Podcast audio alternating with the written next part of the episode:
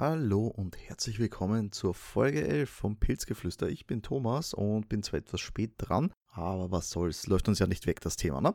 Äh, es ist einiges passiert, beziehungsweise gab einige Neuankündigungen und ich habe zwei Spiele zum Besprechen mit, also gehen wir gleich straight rein in die äh, ersten äh, Themenblock, den ich da habe quasi. Äh, nämlich geht es um die Indie World Präsentation vom 14.04. Gut, wie gesagt, ist jetzt etwas her schon. Ich war leider krank, daher konnte ich nicht aufnehmen, aber ist ja wurscht. Wie gesagt, das läuft uns ja nicht weg alles. Auf der Indie World Präsentation gibt es immer, wie wir wissen, äh, Trailer zu sehen und kleine Vorstellungen zu kommenden Indie-Titeln oder mh, an diesem Tag erscheinenden Indie-Titeln für die Switch. Und es waren auch wieder einige Perlen dabei. Aber gehen wir mal durch, was es gab. Das erste war ein recht interessantes Story-Game mit dem Namen Road 96. Ähm, da spielen wir äh, eigentlich einen Teenager, der durch das Land reist und wir erleben viele zusammenhängende Geschichten und haben relativ freie äh, Entscheidungsfreiheit oder den Weg, den wir gehen möchten. Gehalten wird das Ganze in eines, äh, ich sage jetzt mal, minimalistischen Cell-Shading-Look dabei, also der typische Comic-Look, wie wir es halt kennen, weil die Switch nicht so leistungsstark ist wie andere Konsolen. Hat aber trotzdem recht interessant ausgesehen, vor allem diese äh, verwobenen Storystränge, die dürften interessant werden, ob die Entwickler sich da bei wirklich etwas gedacht haben am Ende, dass das Ganze logisch und schlüssig wird. Das nächste auf der Liste, das hat mich nicht so begeistert, muss ich sagen. Das war Aerial Knights Never Yield. Äh, es ist so ein typisches Runner-Game, das heißt, unser Charakter läuft, wir sliden, dashen und springen an Hindernissen vorbei oder eben nicht, wenn wir es nicht schaffen. Und der besondere Fokus in, bei diesem Spiel wird natürlich auf das Setting gelegt, auf das äh, der Entwickler sehr stolz war quasi. Dystopisches äh, Detroit in der Zukunft mit Tokyo Touch. Es sah ziemlich weird aus. Und auf was er noch besonders stolz war, war der Soundtrack, den er mit äh, lokalen, äh, mit einem lokalen Artist aufgenommen hat, beziehungsweise der daran gearbeitet hat und äh, weitere Künstler rund um die Welt dafür ins Boot geholt haben. Muss man mögen, muss ich ehrlich sagen. Meins ist nicht. Äh, das liegt sehr am Soundtrack, weil das ist überhaupt nicht meine Musik, aber das ist halt, wie wir wissen, Geschmackssache. Für jeden anders. Als nächstes gab es dann äh, zwei ganz kurze Trailer ohne äh, große Details zu den Spielen. Äh, äh, einzig lediglich wissen wir, dass ähm, die, das Studio Annapurna Interactive dafür verantwortlich ist. Und die haben zum Beispiel uh, What Remains of Edith Finch oder Journey gemacht, die ja eigentlich sehr storystarke Spiele auch waren. Uh, aber wie gesagt, da müssen wir wirklich abwarten, was das wird. Also Details wurden, wie gesagt, nicht wirklich gezeigt in diesem Fall. Das nächste auf der Liste ist dann Olli Olli World. Das ist ein Skateboard-Spiel. Uh, das erste Olli Olli habe ich noch gespielt damals, also es ganz frisch war, habe ich das getestet für Player damals noch. Und ja, es ist ein Side-Scroll-Skateboard-Spiel. Also wir äh, fahren durch die Welt, erfüllen kleine Quests, äh, sliden, springen, was man halt mit einem Skateboard so alles machen kann. Was sich deutlich geändert hat im Gegensatz zum äh, ersten Teil, den ich noch gespielt habe, ist die Grafik. Also die schaut jetzt wirklich cool aus. So dieser handgezeichnete, äh, handgezeichnet, ja, dieser Look, der gefällt mir auf jeden Fall ziemlich gut. Und das ist eine gute Weiterentwicklung von dem Ganzen. Und im Winter können wir uns dann wirklich anschauen, was das Ganze dann kann. Das nächste ist wieder so etwas total Seltsames eigentlich. Äh, das ist etwas, was aus Deutschland kommt. Äh, das Spiel heißt The Longing und das, was wir Spieler da machen, ist warten. 400 Tage in Echtzeit. Klingt jetzt äußerst fad. Äh, man kann jetzt auch kein sonderlich spannendes, actiongeladenes Spiel erwarten. worum geht's? Wir spielen den Diener eines Königs, der eben wartet auf die Rückkehr seines Meisters, wenn wir es so wollen. Äh, was da besonders raussticht, ist der wirklich coole, handgezeichnete Grafikstil. Also, wenn man ein bisschen auf diese 2D-Spiele steht, sollte man da einen Blick drauf werfen. Also, das könnte sich wirklich lohnen. Äh, und vor allem, wenn ein dieses, äh, ich sage jetzt, vielleicht gemütlicheres Spielen interessiert, dann könnte man sich auch anschauen. Also ich habe mich beim ersten, mein erster Gedanke war, das ist ein bisschen wie Animal Crossing.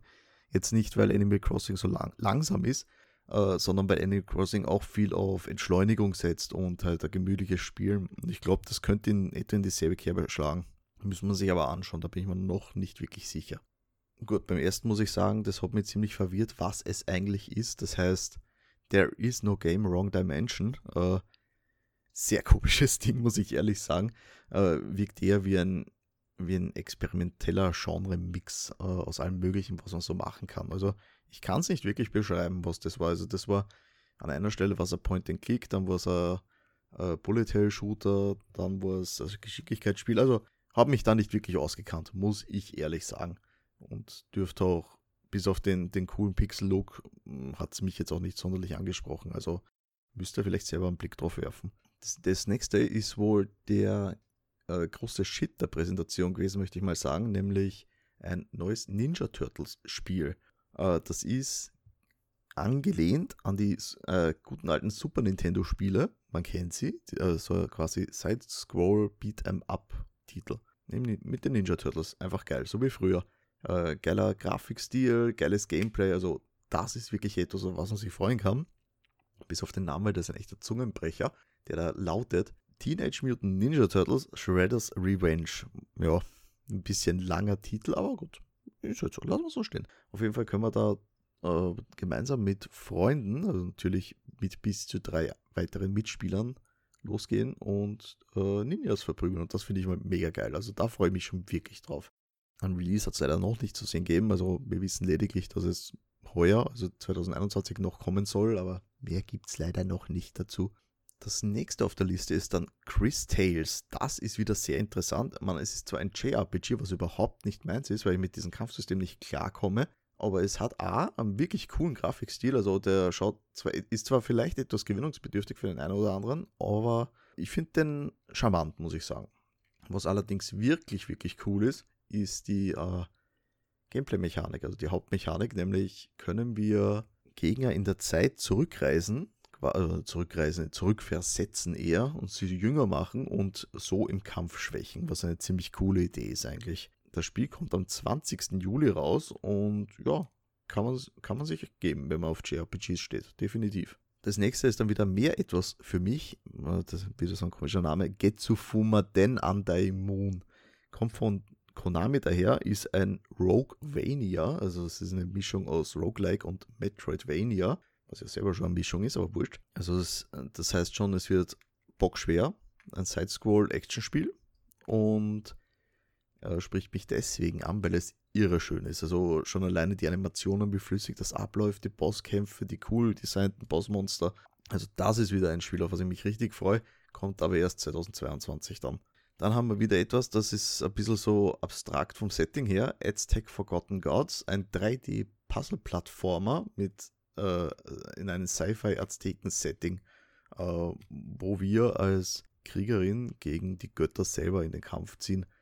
Unsere Figur ist mit so einem äh, mechanischen Handschuh ausgestattet, der im Laufe des Spiels immer wieder verbessert wird, natürlich. Äh, typisch, damit man halt weiter vorankommt und neue Fähigkeiten erlernt. Äh, ja, und dann gegen Ende hin die bösen Götter besiegen kann. Äh, sieht ziemlich cool aus, auch muss ich wieder sagen.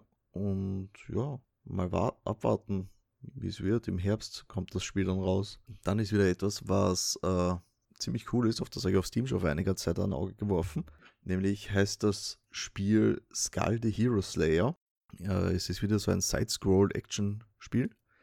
Und wir spielen ein Skelett mit dem Namen Skull. Und unsere Aufgabe ist es, unseren König, also den quasi König der Unterwelt, zu beschützen vor dem bösen Abenteurer, den Menschen. Und weil Skull ja ein Skelett ist, wechselt er, um neue Fähigkeiten zu erlernen, die Köpfe. Was halt ziemlich cool ist an sich, also eine ziemlich coole Idee. Und die Masse an Köpfen, die zur Verfügung stehen, macht, weil im Spiel gibt es 90 verschiedene Köpfe, das heißt 90 verschiedene Fähigkeiten, die wir, äh, auf die wir zurückgreifen können. Dann plus natürlich Ausrüstung, Upgraden etc. Das übliche halt. Also das Spiel kommt dann im Sommer raus, Sommer 2021, und das ist wirklich etwas, was ziemlich cool ist oder cool werden würde, denke ich einmal das letzte, was es dann gab von dieser Indie World, war dann nur ein kleiner Trailer noch, nämlich von Oxenfree 2, Lost Signals. Ähm, ich habe Oxenfree 1 nicht gespielt, war damals natürlich ein gefeiertes Spiel. Wenn ich mich richtig erinnere, glaube ich, war das von, von irgendjemandem, der früher Point and Clicks gemacht hat, aber ist nicht mein Genre, darum weiß ich das nicht. Ich könnte es natürlich kurz googeln.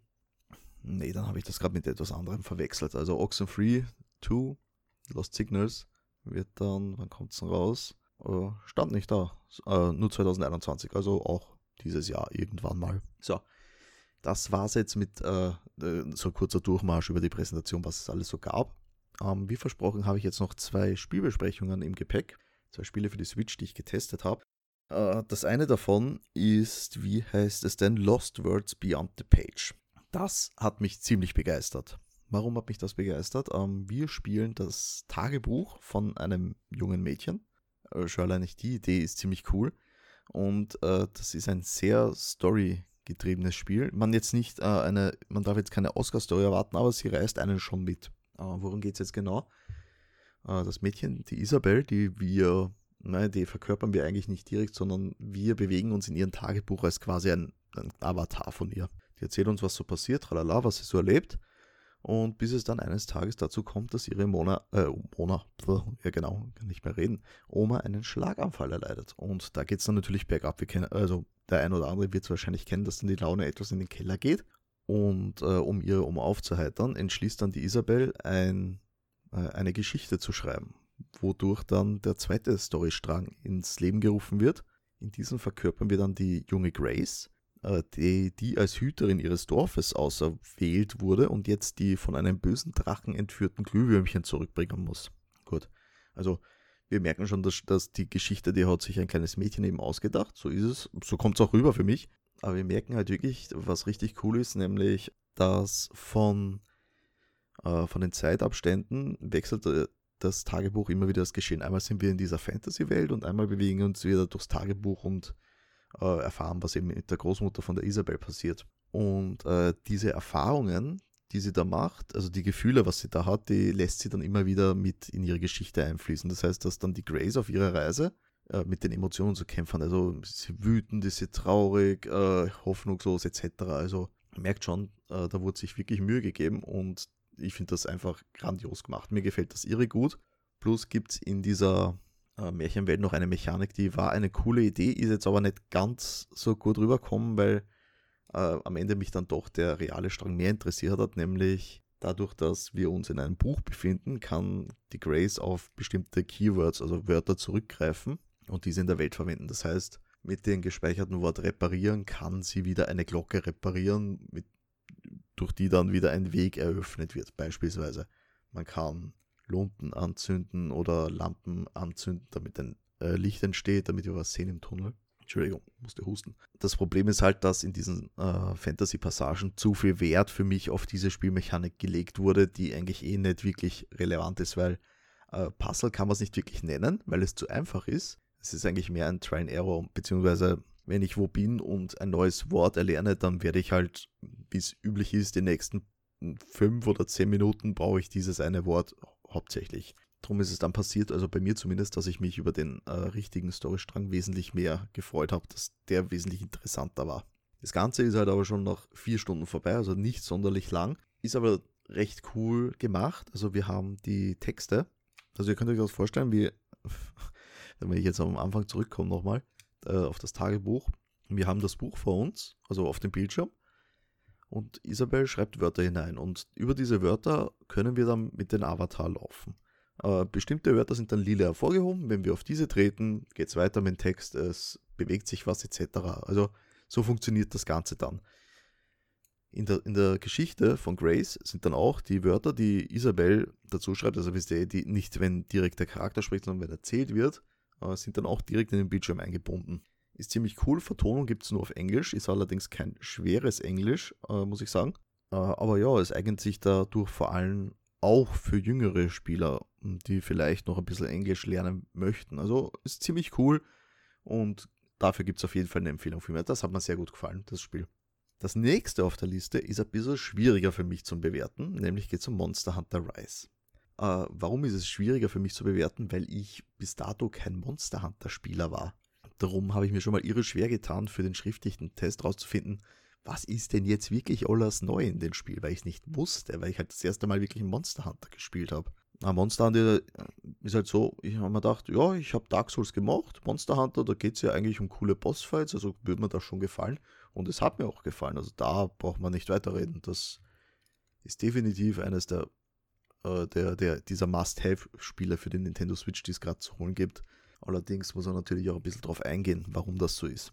Storytechnisch, äh, soweit ich gelesen habe, äh, ist das in allen Monster Hunter Teilen so, dass die Story nicht wirklich der Knackpunkt ist, weswegen man einen Monster Hunter spielt. Ist eher simpel gehalten, dass das Dorf Kanamura von der Monster Randale bedroht wird und wir als neue Jäger müssen da halt aushelfen und das Dorf beschützen. Okay, klar, warum nicht? Habe ich kein Problem damit, als Held das Dorf zu beschützen. Was wir natürlich dann machen im Monster Hunter ist irre viel grinden, damit wir Materialien sammeln, um stärkere Waffen zu kriegen, damit wir noch mehr grinden können. Das ist halt das Spiel, davon lebt es halt. Muss man mögen, ist jetzt auch nicht uncool. Also alles soweit klar. Äh, das Einzige, was mir nicht so gefallen hat, weil ich kenne es von äh, aus Bildern von oder aus Videos von, von Monster Hunter World zum Beispiel, das Essen, das fand ich nämlich ziemlich cool mit diesen fetten Braten, die es immer wieder gab. In Rice haben wir da immer nur so kleine, äh, ich weiß gar nicht mehr jetzt auswendig, wie die Dinger heißen. Die, diese Nahrung, die sehen immer etwas unspektakulär aus, diese Kügelchen, diese aufgespießten. Finde ich ein bisschen schade, dass es da nicht wirklich so eine coole Kochstelle gab. Aber gut, damit kann ich leben. Was gibt es noch Neues? Der Palamut ist eine große Neuerung gewesen zum Beispiel. Das ist ein weiterer zusätzlicher ähm, Begleiter. Also die Palikos, die kennt man ja schon, diese kleinen Katzen. Jetzt haben wir einen Hund auch mit. Auf den können wir innerhalb der, auf, also auf der Pirsch auch reiten, was uns auch natürlich ermöglicht, uns schneller durch die Map zu bewegen. Und für Bewegung gibt es noch die neuen Seilkäfer. Die sind ein ziemlich cooles Ding. Mit denen können wir eigentlich an den Berg raufkraxeln. Also wir können nicht direkt den Berg rauf, direkt mit den Seilkäfern rauf, weil wir haben immer nur zwei Aufladungen. Allerdings geht sich das aus, dass wir von äh, Sprinten bergauf, abspringen, Seilkäfer, weiterlaufen, abspringen, Seilkäfer. Das lässt sich gerade immer so timen, dass man eigentlich bis ganz nach oben kommt, wo es dann die seltenen Materialien zusammen gibt oder ähm, Irrlitze zusammen, weil äh, wir machen uns den Schwierigkeitsgrad im Monster Hunter quasi selber. Äh, wie funktioniert das jetzt? Wir gehen in die Map rein, äh, sehen, wo, wo ist unser Monster. Jetzt können wir uns entscheiden, so, laufe ich direkt hin zu diesem Monster und trete dem entgegen mit dem, was ich habe. Oder äh, grase ich zuerst die Map ab nach diesen Irrlitzen, welche mir für diese, äh, für diese Jagd äh, die Statuswerte erhöhen und mache mir das Spiel so quasi leichter dann. Ist an jedem selbst überlassen, wie man es spielt am Ende, aber, aber finde ich eigentlich eine ziemlich coole Idee, wie man sich den Schwierigkeitsgrad selber gestalten kann. Einziger Nachteil ist halt, wenn du es leichter haben willst, dann brauchst du halt eigentlich deutlich länger, weil du eben dann die ganze Map abklappt hast auf der Suche nach diesen Vögelchen. Natürlich nicht nur die Vögelchen, wir können auch andere äh, Ressourcen finden, die wir dann wieder fürs Craften verwenden können. Also das ist eigentlich, äh, geht das Hand in Hand alles. Also ein Monster Hunter ist ein sehr sammelintensives Spiel. Auch was Neues äh, sind die Randale-Missionen. Das funktioniert dann wie eine Art äh, Tower-Defense-Modus, könnt ihr euch das vorstellen? Das heißt, die Monster-Randale kommt daher, die möchte das Dorf plätten und wir müssen es beschützen. Das funktioniert dann so, dass wir quasi dann äh, in, in diesen Winkeln die Verteidigungsanlagen aufstellen, die wir auch bemannen müssen. Also entweder es gibt ein paar, die computergesteuert werden, oder wir haben Mitspieler an Bord ähm, mit bis zu, ich glaube, vier Leuten waren es.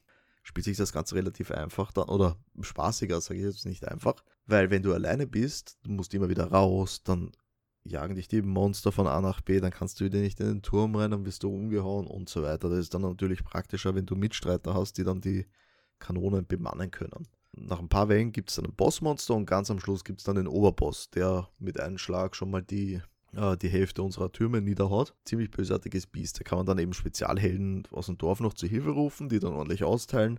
Und so kann man dann die Gefahr abwenden im Großen und Ganzen. Ja, das war es eigentlich schon. Also zumindest meine Eindrücke aus dem Spiel. Wie gesagt, ich kann nicht wirklich auf alles eingehen, was neu ist, weil ich es nicht weiß. Also wenn, ich was vergessen habe, tut es mir schrecklich leid für die Monster Hunter-Fans, die es besser wissen. Bitte steidigt mich nicht.